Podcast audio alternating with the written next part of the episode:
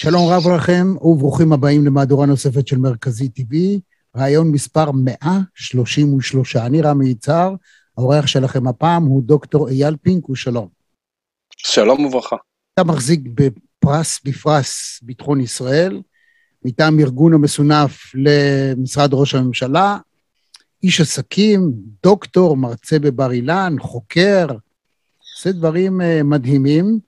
ואני ביקשתי לשוחח איתך היום הזה כי אני מודאג. אות, ואני מספר לך למה.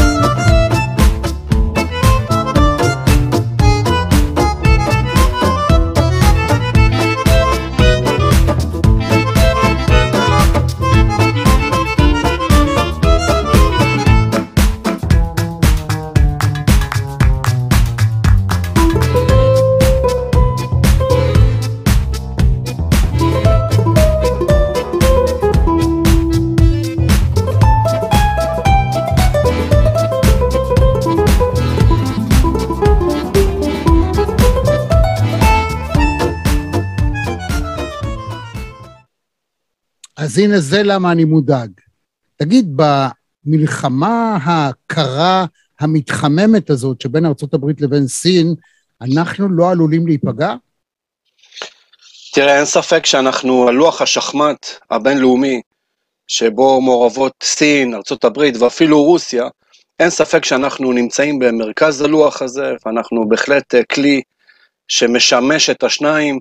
מצד אחד לדברים טובים, כמו למשל ההשקעות הסיניות בישראל, אה, ליצירת טכנולוגיה, לפיתוח טכנולוגי, לפיתוח תשתיות אקדמיות, חינוכיות וכדומה, ומצד שני כמקום שבו אוספים מודיעין, אה, מרגלים ובסיס אה, פה לפעולות.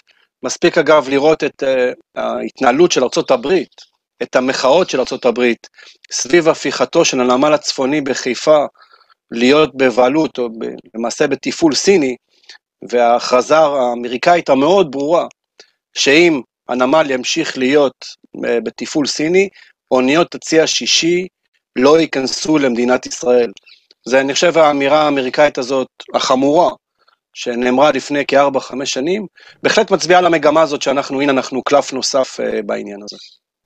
זאת אומרת, זה קלף של סוג של סחטנות אמריקאית כלפינו, ומן העבר השני, הסינים חותמים על הסכם לעשרות שנים, על עשרות מיליארדי דולרים, היקפים עצומים, עם איראן, וזה כולל לא רק קבלת נפט, אלא גם בעיקר סיוע בתחום ההתגוננות מסייבר, אה, כמובן בהחלט אפשרויות נוספות להתחמשות, ובעיקר נדמה לי שברגע ש... סין הסכימה לקבל את איראן תחת חסותה, כבר יש לזה, המעטה הזה כשלעצמו, יש לו משמעות גדולה. תראה, ההכרזה המשותפת הסינית על ההסכם האסטרטגי לפני כשנה, אין בו בעצם שום דבר חדשותי. זאת אומרת, יש פה אירוע אסטרטגי של להצביע על שיתוף הפעולה, אבל אם הולכים אחורה בזמן, השיתוף, שותף, שיתוף הפעולה, סליחה, הזה, האסטרטגי החל בסוף שנות ה-90, אה, מאז רק להזכיר, במלחמת לבנון השנייה חטפנו טילים איראנים מתוצרת סין, כמו למשל לדוגמת אה, אוניית אחי חיל הים, אחי חנית, שחטפה טיל איראני מתוצרת סין. כלומר, זה שיתוף פעולה עתיק יומין, מבוסס בעיקרו על אינטרסים סינים עמוקים בנפט האיראני. אה, איראן מספקת למעלה מ-30% מהנפט הסיני, ולכן עוד מאז בימים, מבחינת אה, סין, איראן היא שותפה משמעותית. ורואים לכל התקופה שסין מסייעת לאיראן לבניית היכולות הגרעיניות, מערך הטילים הבליסטיים, טילים אחרים, יכולות תקיפת סייבר, זאת אומרת, אין פה שום דבר אה, חדש, למעט הכרזה מאוד מאוד ברורה אה, סביב חילופי השלטון בארצות הברית, שאיראן מגובה על ידי סין וההסכם הזה רק מתחדש, הוא רק מתעצם, או שיתוף הפעולה הזה רק מתעצם, הוא בא לכדי ביטוי בבניית כורים גרעיניים, או הסיוע הסיני הנוסף לגרעין, כפי שציינת, ביכולות תקיפות סייבר משמעותיות יותר, בכלל באיסוף מודיעיני מאוד מאוד משמעותי. ההסכם הזה כולל הסכם שיתוף פעולה בתחום איסוף המודיעין בתוך איראן, כלומר, סין מסייעת לשלטון האייתולות לחזק את שלטונו ולאסוף מודיעין על אזרחים כנגד התמרדויות או כנגד כל אה, מרי אזרחי כזה או אחר, וכמובן איסוף מודיעין עבור האיראנים במקומות רחוקים כמו במדינת ישראל או במזרח התיכון אה, בכלל. האמת שפעם פעם היו יחסים אה, די הדוקים עם סין, במובן שאפשר היה להיעזר בהם כדי להרגיע את האיראנים. אתה חושב שהדבר הזה עדיין אפשרי? זאת אומרת, זה הצד הלא טוב. מן הצד השני, התלות ההולכת וגוברת של האיראנים בסינים יכולה גם להביא למצב שהם יחזיקו אותם ויגידו תירגעו, בדיוק כפי שסין עשתה עם צפון קוריאה. אה, נכון, אבל, אבל כפי שציינת, יש פה, אנחנו בעצם, אה, שהוא הפרש על לוח השחמט שבין סין וארצות הברית. וצריך להסתכל על התמונה הזאת במבט רחב הרבה יותר, ולא רק להגיד, רגע, מה קורה פה במזרח התיכון, או אה, איראן ו- וישראל.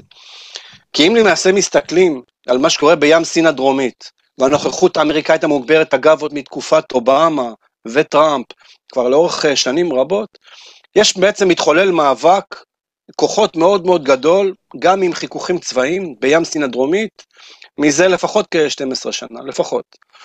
ובעצם אה, סין מנהלת מאבקים ומלחמה, אה, כמו שרק היא יודעת, מול האמריקאים, גם באזור הזה, גם בים הערבי ובכלל אה, באוקיינוס ההודי, בטח ובטח שהולכים יותר מערבה ומגיעים לים התיכון, לים האדום, אז בהחלט שם אה, מתנהל המאבק.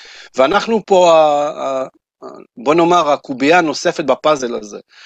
וכשאנחנו אה, מתמודדים מול איראן, אז אה, יש פה יחסים מאוד מאוד מורכבים עם סין. מצד אחד, סין למדינת ישראל היא ידיד ידיד, בוא נאמר זאת כך. יש פה השקעות סיניות אדירות, אדירות, בהייטק, בתשתיות, הרכבות בתל אביב, בחיפה, בירושלים, הן רכבות שנבנות ומתופעלות על ידי חברות סיניות. הנמלים באשדוד ובחיפה נבנו על ידי גורמים סינים, הנמל בחיפה יתופעל על ידי גורמים סינים, ועוד ועוד ועוד. כלומר, כשמסתכלים על סך ההשקעות, הוא עצום. אפילו, אני בא קצת מעולם האקדמיה, אז אפשר לראות את ההסכמים שהיו עם המל"ג ב-2013, וכמה השקעות סיניות יש בטכניון, באוניברסיטת תל אביב, השקעות אדירות. ולא לדבר על הפן התרבותי וכולי וכולי וכולי. כלומר, יש פה יחסים ממש קרובים והדוקים ברמה הכלכלית המאוד מאוד אה, משמעותית. מאידך, הסיפור של אה, סין ואיראן, אה, והקרבה ביניהן והשותפות האסטרטגית ביניהן, וסין כמו סין, סין היא אלופת, נאמר, אלופת העולם בריגול תעשייתי, בריגול טכנולוגי, וסין לא בוחלת בשום, בשום דרך כדי להשיג מודיעין, אם בהפעלת סוכנים או בתקיפות סייבר, ובאמצעות גורמים נוספים. ולכן אה, סין אה, מול איראן היא, אתה יודע, היא, אה, משחקת משחק כפול, מצד אחד היא חברה, מצד שני היא חברה הרבה יותר טובה של איראן, ואני, והיא משתמשת, אני חושב, באיראן בעיקר לקידום מטרותיה, כלומר, ושוב פה נכנסים לסיפור האמריקאים, רוצים לעצור את הצי האמריקאי במצרי הורמוז, במפרץ הפרסי, אז הסינים מפעילים את האיראנים ויש פה בעצם, לא לומר גם על האיראנים, שהמוטיבציה מול האמריקאים. כך שיש פה אה, מערכת יחסים מאוד מאוד מורכבת ולא פשוטה. מעניין, כמו הקטרים, שמשחקים אותה לכל הצדדים. יש אנשים ש... יש אומות שמתמחות בתחום הזה, ואתה אומר שגם הסינים הם כאלה. אה, הבית הלבן פרסם הודעה שהנשיא ביידן אה, דיבר עם הנשיא הסיני, והם סיכמו ביניהם שההסכם בנוגע לטיוואן יישמר. אה, משמעות ההסכם שהוא בן עשרות שנים, ש... שהאמריקאים לא מכירים בטיוואן, עדיין אה, אמורים לקרוא לה טייפה, ומצד שני הסינים לא עומדים לפלוש וכדומה. מן העבר השני, אנחנו רואים בשבוע, שבועיים האחרונים, אה, מתקפה אדירה של הפרה כזאת או אחרת של המרחב האווירי לכאורה של טייפי, דהיינו טיוואן, באמצעות מטוסים אה, סינים. מה משמעות ההתגרות הזאת ומה היא רוצה? היא רוצה לנצח, אה, לנצל את המומנטום של המפלה האמריקאית באפגניסטן, או מה? למה זה קורה עכשיו? אני חושב שהם מסתכלים אה, בכלל על הסינים, הסינים תופסים, אגב, כמו האיראנים במרכאות, בסוגריים, הסינים תופסים את שלטונו של ביידן כשלטון חלש. אה, הסיפור של אפגניסטן הוא בהחלט אה, מצביע או מראה דרך שמראה על העניין הזה, על הנטישה האמריקאית, הבריחה האמריקאית המאוד מאוד מהירה, ובעצם חימושו של הטליבן שם באין ספור אמצעי נשק. אה, רק השבוע היו תמונות מאימונים שעושים הטליבן, אתה רואה פשוט חייל אמריקאי עם פרצוף אפגני, אפגני בערך, בלי להיות גזעני כמובן. לא יאמן, הבריחה הזאת הביאו, הביאה לכך שצבא הטליבן מדורג היום בין עשרת הצבאות הגדולים בעולם. השאירו שם, זה היקפים בלתי נתפסים של לפחות כן. 74 מיליארד דולר. תחשבו מה הסיוע השנתי שמדינת ישראל מקבלת מארצות הברית. בסדר גודל של מיליארד שניים בודדים. או לעשור עשרה מיליארד, הם השאירו שם צבא שהשווי שלו הוא 74 מיליארד דולר. לא רק זה, הם השאירו מאחוריהם צבא מאומן של 300 אלף חיילים. הצבא הזה לא ירה ולו ירייה אחת על הטליבן, אלא נכנע כולו והפך עכשיו להיות צבא הטליבן. פשוט בלתי נתפס. מפלה נכון. כזאת, ההיסטוריה, ייקח עוד זמן עד שיובן מה קרה פה. וצריך להגיד את האמת אבל, ביידן פחות אשם, כי מי שחתם על ההסכם הזה וניהל את המשא ומתן עם הטליבן היה טראמפ. ב-2020 נחתם ההסכם, רק ביידן אמר, טוב בוא נעשה את זה עכשיו, הוא מהר מדי. היו מחכים עוד חודש, לא היה קורה כלום, הוא היה לו חשוב מבחינה פוליטית פנימית וכאן הוא עשה את הטעות. צריך, צריך לזכור שלפחות לפי התוכנית, הצבא האמריקאי אמור היה לסיים את הנוכחות שלו בנובמבר, כלומר בעוד חודש וחצי בערך. וכמו ש... כפי שציינת, הייתה פה, בוא נעשה את זה מהר מהר מהר, בוא נברח החוצה. וזה מה שגרם לזה. אה, הצבא, הצבא האפגני שהיה ב, ממש ב, קיבל את תורות הלחימה האמריקאית ואת הציוד, הוא פשוט הפך להיות עכשיו המדריך הרשמי, המאמן הרשמי של הטליבן, שהוא עכשיו צבא המדינה. צבא העם וצבא המדינה. אז רגע, לחזור, לסגור את המעגל, אה, אז אין ספק שהסינים אה, מבינים שאמריקאים חלשים, התפיסה של האמריקאים חלשים, אמריקה פרסט שהתחילה אה, אי אז בשנים ומיושמת יותר על ידי ביידן, היא בהחלט, בהחלט משמעותית, וכשרואים את ההתנהלות הסינית בים סין, בים סין הדרומי ומול אוסטרליה ובכלל מול כל המדינות, איך סין משתלטת על איים ושטחי ים, בעיקר כדי לנצל אותם אנרגטית, לנצל את, ה, את ה, משאבי הגז והנפט שיש בהם, אז בסוף האמריקאים לא מגיבים. האמריקאים לא מגיבים, וזו תחושה שהולכת ומצטברת עם השנים יותר ויותר. עם ביידן, האפג... האפגני, הסיפור האפגני הפך להיות מדרגה נוספת, כך שבסופו, בשורה התחתונה, ארה"ב הדוב הגדול והנורא סבבה, אבל אה, איך אומרים החבר'ה ברחוב, תעזוב אותי באימא שלך. וזאת בערך, וזה ממש בערך התפיסה, הסינים עושים מה שהם רוצים. ממש מדהים מה שקרה לאמריקאים, אבל אני חושב שבריאיון קודם, אני דווקא התעקשתי להגיד שהרושם שלי שהאמריקאים בקריסה ועוד לפני אה, אה, עידן אה, ביידן, כי, כי זה הכיוון, והמצב נכון. בתוככי ארצות הברית הוא של התפוררות אמיתית. זה לא נכון. לא עניין של מה בכך. עכשיו אני נכון. רוצה לדבר איתך בתור המומחה הסייבר הגדול.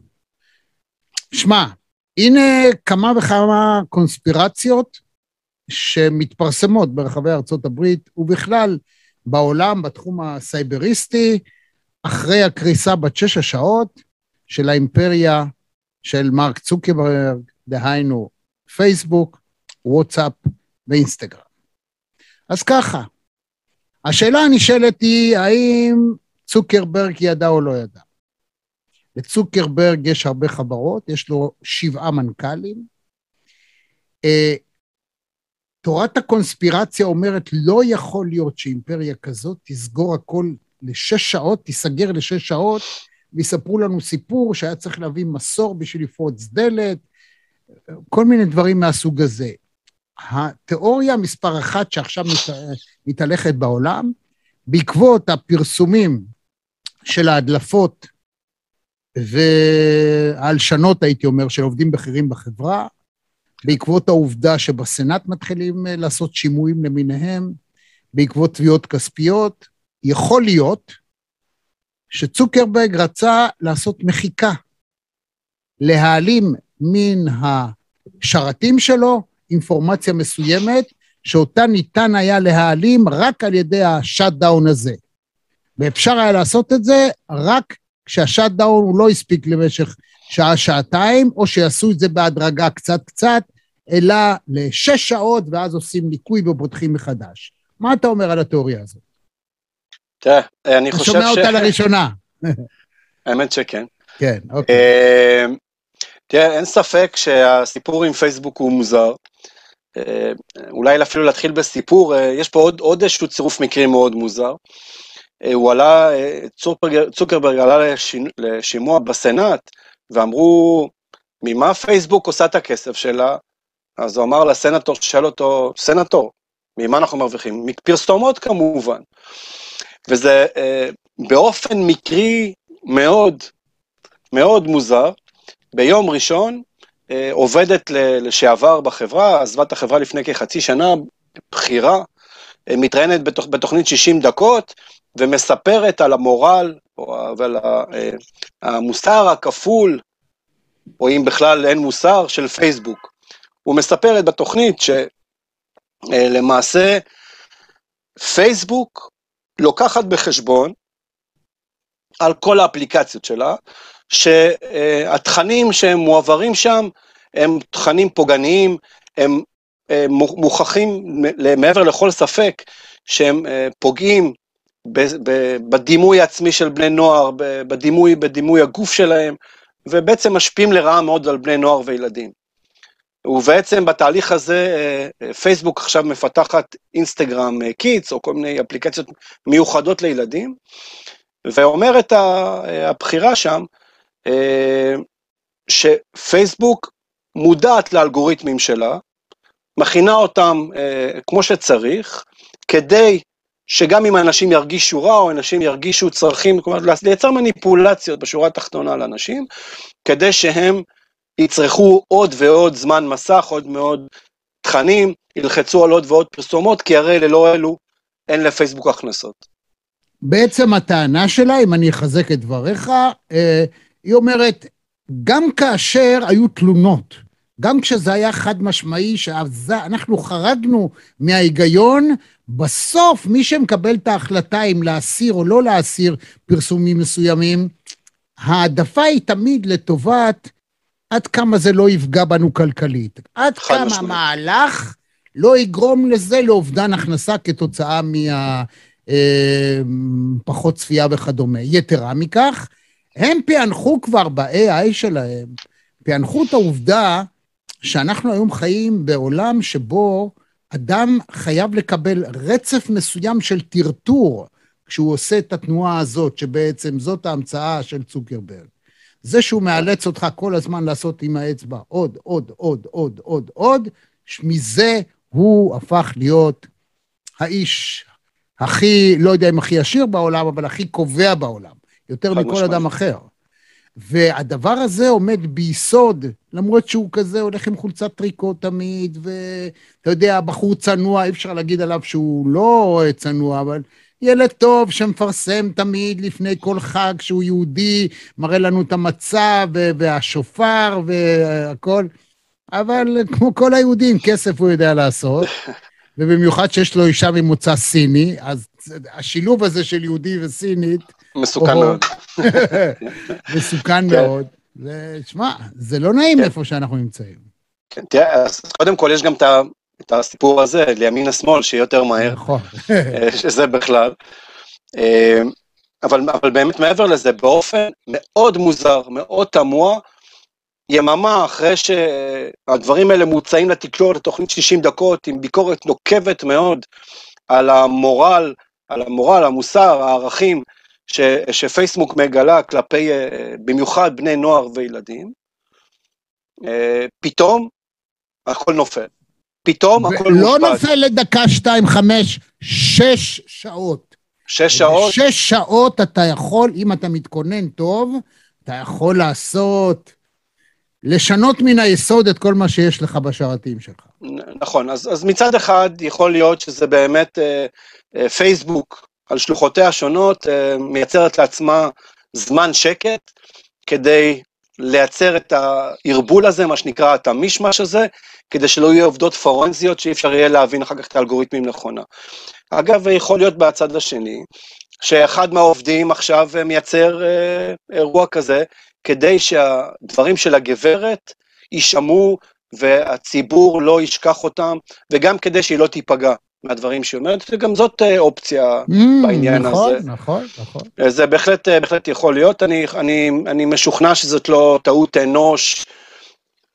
שהביאה לכזאת תקלה פטאלית. אתה יודע מה? לא עולה על הדעת שגם אם מישהו עשה איזה טעות אנוש, זה לא בנוי ככה שלחיצת בטעות של מישהו יכולה לגרום לתוצאה כזאת. זאת אומרת, אני כבר שמעתי אה, מומחים גדולים בתחום, אה, מהנדסי תוכנה ומומחי סייבר באמת אה, מן המעלה הראשונה, שאומרים, תשמע רמי, בשום פנים ואופן לא יכול להיות מצב שמישהו בלחיצה אחת או איזו טעות קטנה יכולה לחולל את זה. זה היה יכול להיות פעם כשהיה דוס, הייתה תוכלת ההפעלה.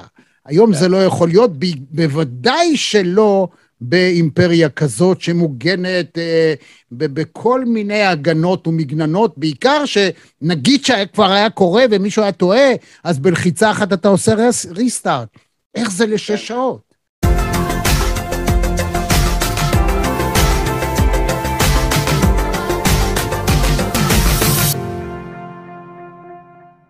כן. זה תראה, דבר... הם, הם, הם לכאורה סיפקו אה, הסבר אה, הנדסי, מסודר, טכנולוגי על מה שקרה.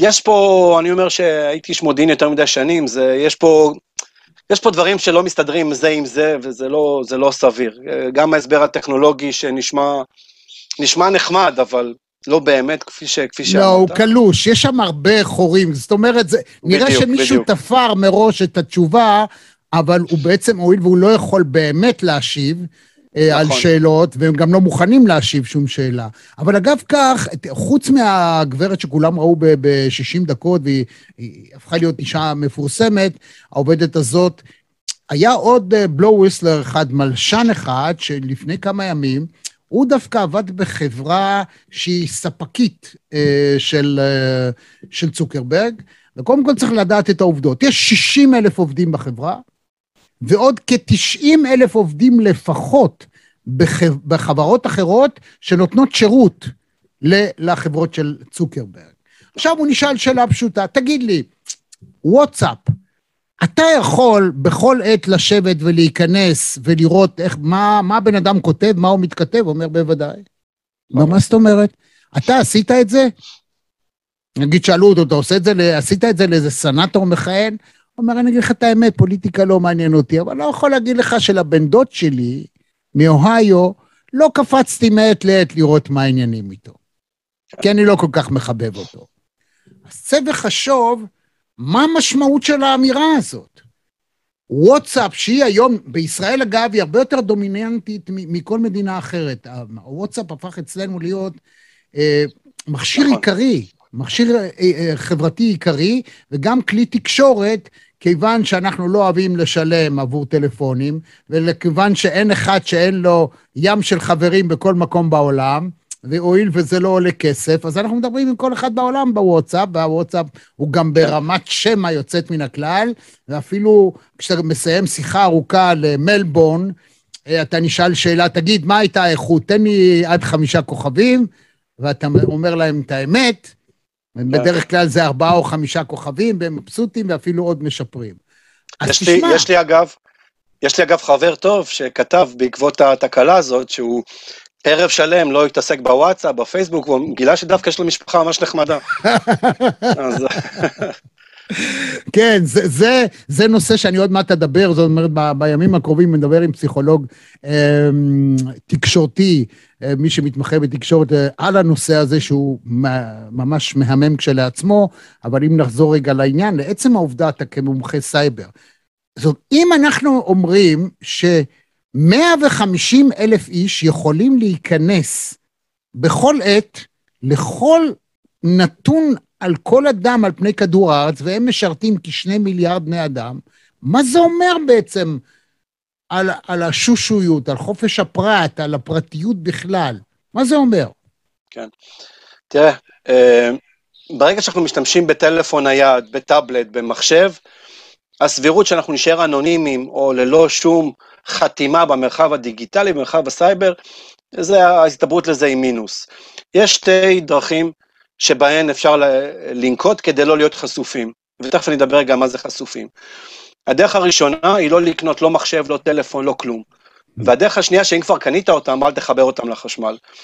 מעבר לזה, ברגע שהדלקת את הטלפון הסלולרי שלך, ואתה משתמש בו ומתקין אפליקציות, אז בסוף כל בעלי האפליקציות שבהן אתה משתמש, יכולים לדעת עליך הכל. הטלפון הסלולרי אוסף עליך הכל, זה עובר לבעלי האפליקציות, ובעצם זה לא רק, לא צריך ללכת רק, לפ... זאת אומרת, זה לא שוואטסאפ, פייסבוק המציאו את התורה הזאת. כל מנגנון, כל אפליקציה שאתה משתמש בה, היא אוספת עליך מידע. Waze, כל דבר אחר למעשה. כך שכל אפליקציות המסרים, וייבר, טלגרם, וואטסאפ, הן כולן בסוף, שלא לדבר על סיגנל, שהוא בכלל נמצא mm. בחברה ששייכת למודיעין הרוסי.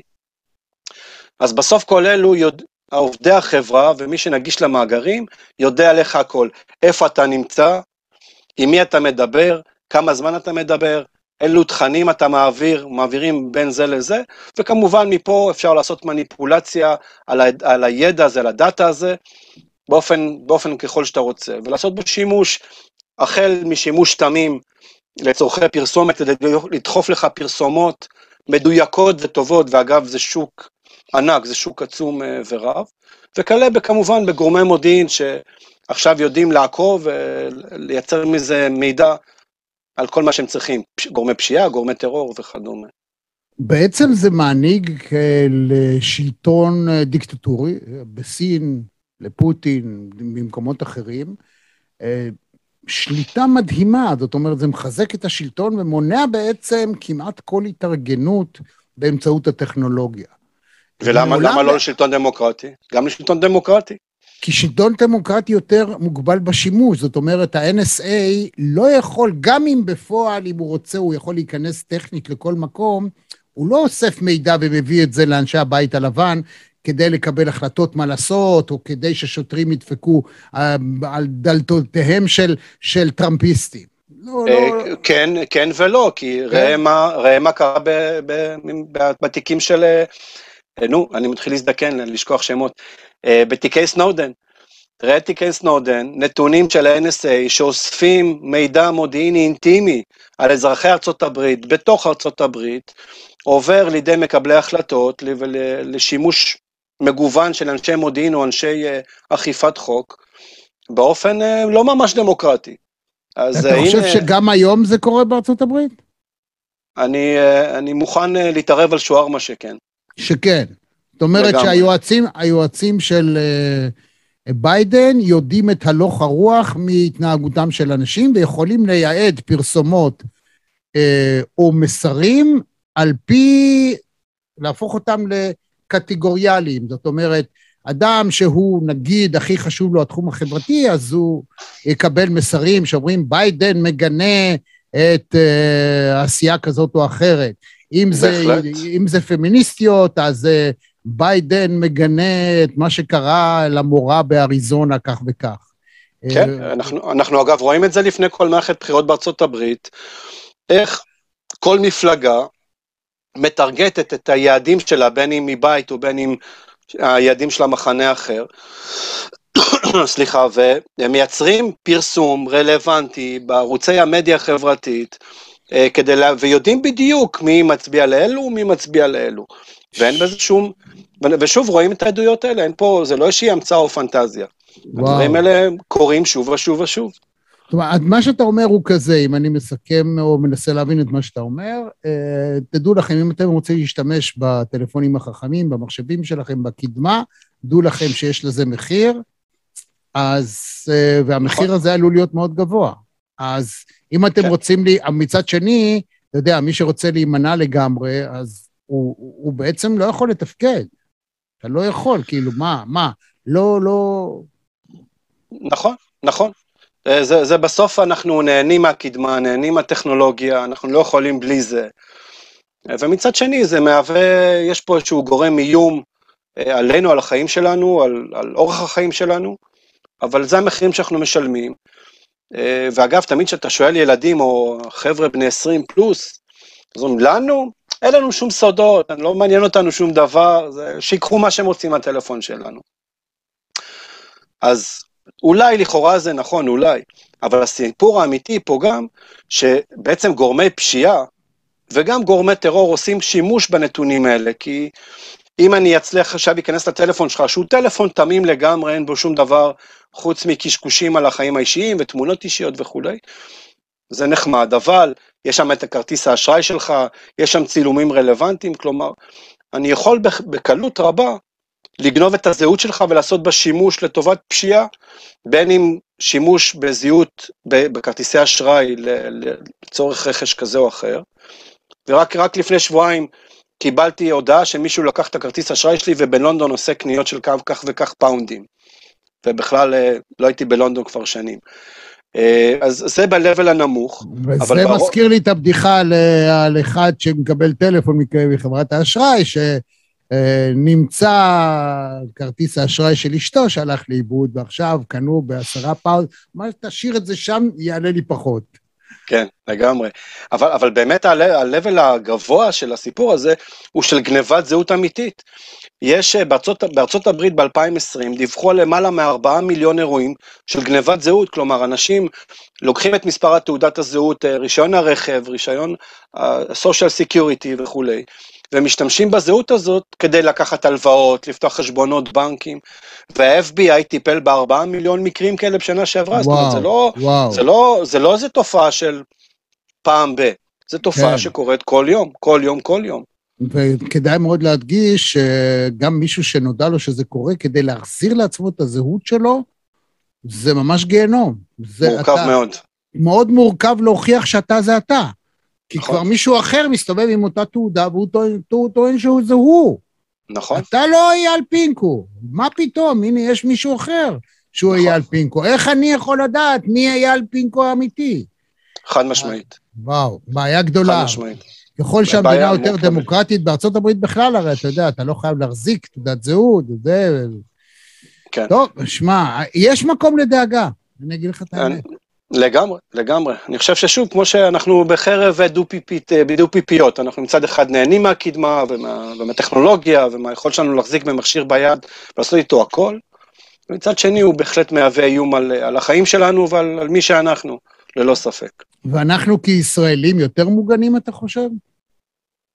אני חושב שאנחנו uh, מספרים לעצמנו איזושהי אשליה שכן, אני ממש לא חושב שכך. לא. לא. אני, אני בכלל אה, ככה רגע אולי קצת להיות יותר uh, קיצוני. אני, אני לא סבור שאנחנו באמת uh, אומת סטארט-אפ של סייבר, כמו שכולנו, אנחנו אוהבים למתק את עצמנו.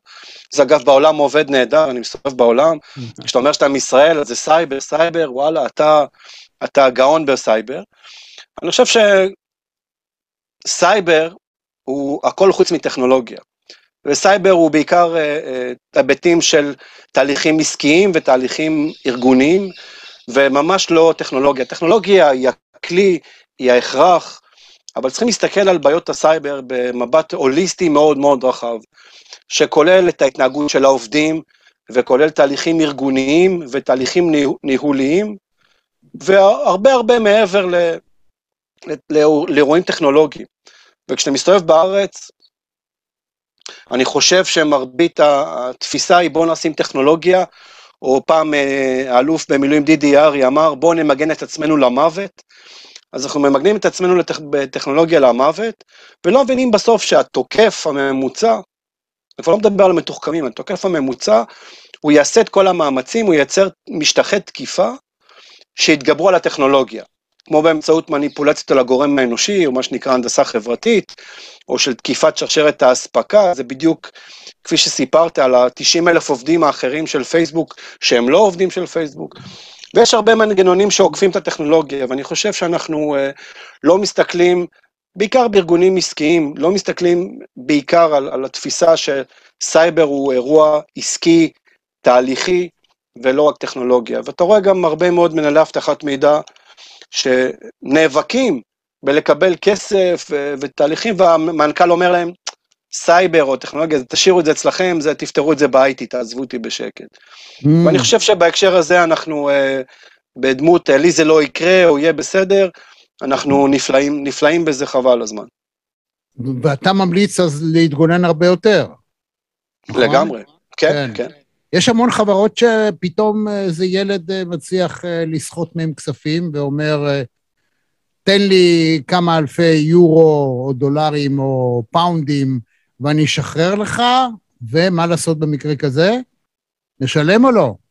אני, ת, תלוי במקרה, תלוי אם יש לך גיבוי, אם יש לך גיבוי ממש לא לשלם, אם אין לך גיבוי וכל הקבצים נעולים, אני חושב שצריך לעשות תהליך של משא ומתן, כי באמצעותו אפשר להוריד משמעותית את הנזק. אה, סיפור מורכב, השאלה אם המידע שהוא לקח לך הוא מידע רגיש או לא. יש פה הרבה מאוד משתנים ואין פה תשובת אה, בית ספר אה, באמת נכונה. פר עניין. אז מי שחלילה כן. יש לו בעיה, שידבר איתך, אתה כבר תדע למי להפנות אותו.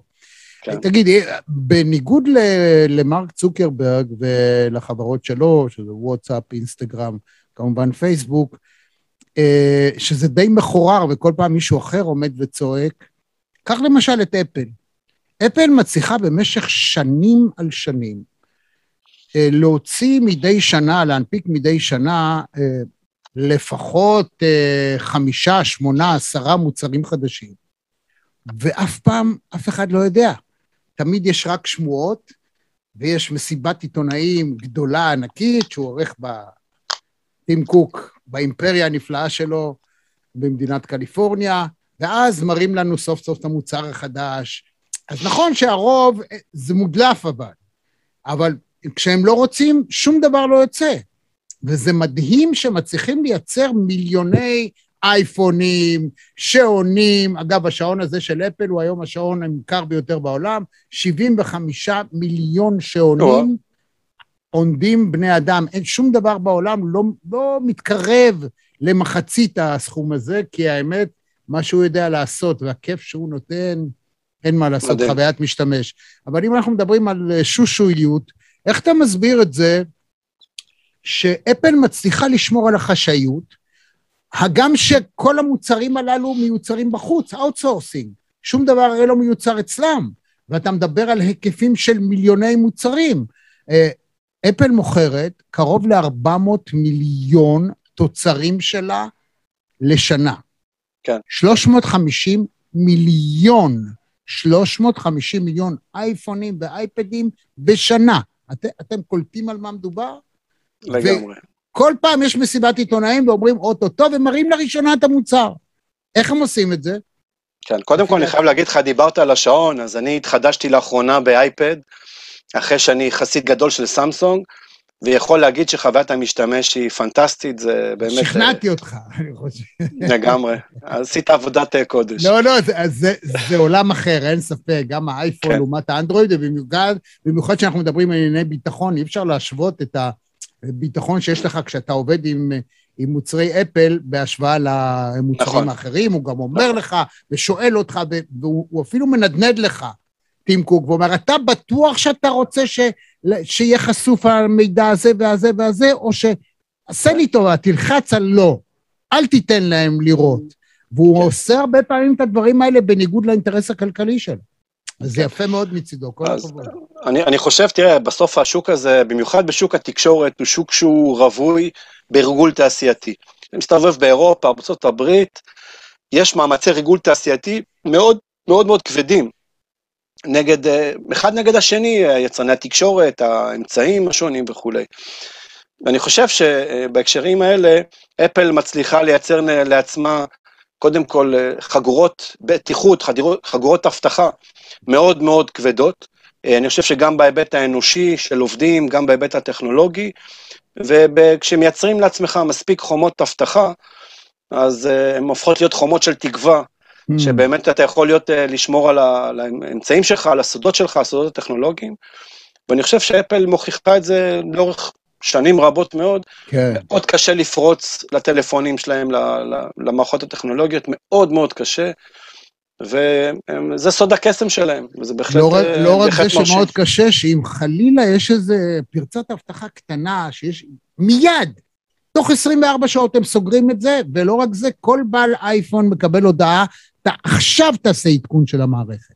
וזה בניגוד לחברות אחרות, או למייקרוסופט, ובקטע הזה אני רוצה להגיד, רבותיי, בעוד ימים אחדים, מייקרוסופט תאפשר לכל מי שיש לו Windows 10, להחליף, בלחיצת כפתור אחת, להחליף אותו ל Windows 11. בלי כסף, בלי כלום. אל נכון. תעשו את זה. אל תעשו את זה. חכו. חכו. מייקרוסופט, חברה, א', יש לה בעבר שלה סדרה של Windows כושל לחלוטין, שהמהדורה הבאה הייתה פחות טובה מקודמתה. שנית, הפעם מדובר בשינוי פאזה די מהותי ולוקח הרבה זמן להתרגל אליו, ומן הסתם יש לו הרבה באגים. מייקרוסופט לא ידועה בכך שהיא מתקנת באגים מהר, לוקח לה הרבה מאוד זמן, וזה נובע בעיקר מהגישה העסקית שלה. כיוון שהיא משרתת ארגונים, ארגוני ענק, אז מי שרוצה לעשות איזשהו שינוי או תיקון, למעשה מעבירים את זה קודם לכל החברות הענקיות בעולם, נותנים להם 90 יום לתת תגובה.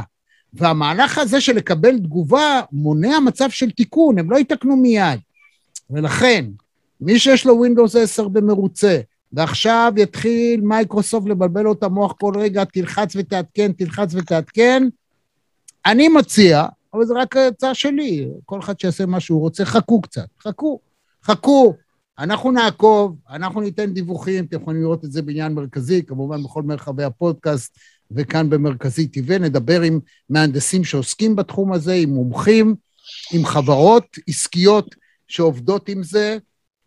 לא, אגב, החברות הגדולות בשום אופן לא עושות מיד את השינוי כן. הזה של הפאזה, ממתינים. מה דעתך על זה? זה, זה קודם כל, זה קצת מזכיר לי את הסיפור של אה, חיסוני הקורונה אה, עם הפייזר.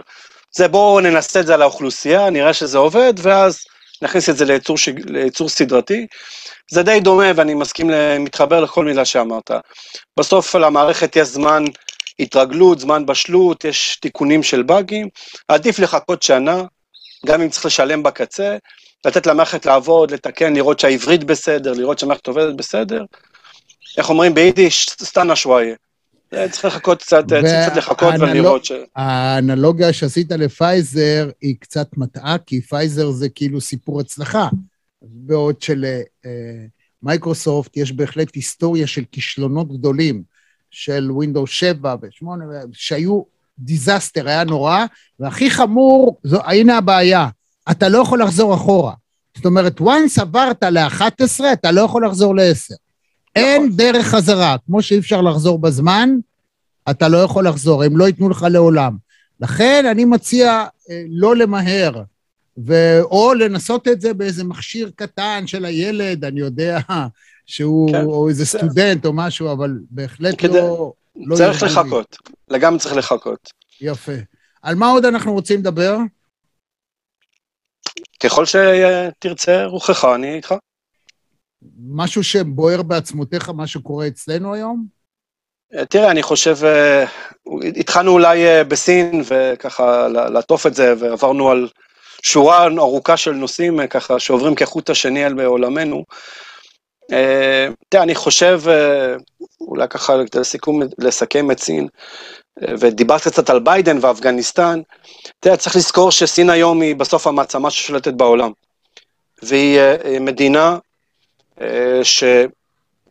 שכלכלית, מדינית, יש לה תעשה, היא, היא שולטת באירופה, בבלקן, אפריקה, אסיה, היא בסוף יש לה עוצמה מדינית להעביר כמעט כל החלטה או כמעט כל דבר, היא שולטת במודל עסקי, במודל עסקי מאוד מתוחכם, שולטת בכלכלות עולמיות באופן יוצא מהכלל. וגם כך כלכלית. אתה מזהה חושב... אבל אצל הסינים שינוי במגמה שהייתה מאז ומתמיד, לא להתערב ישירות בתוך מה שנעשה. זאת אומרת, לא אם, בוודאי שלא לשלוח צבא, שדבר שמעולם לא עשו, אבל נכון. כאילו לא להתערב יותר מדי, אלא כלכלית להרוויח אחלה. אבל אתה רואה איזה שינוי במגמה הזאת?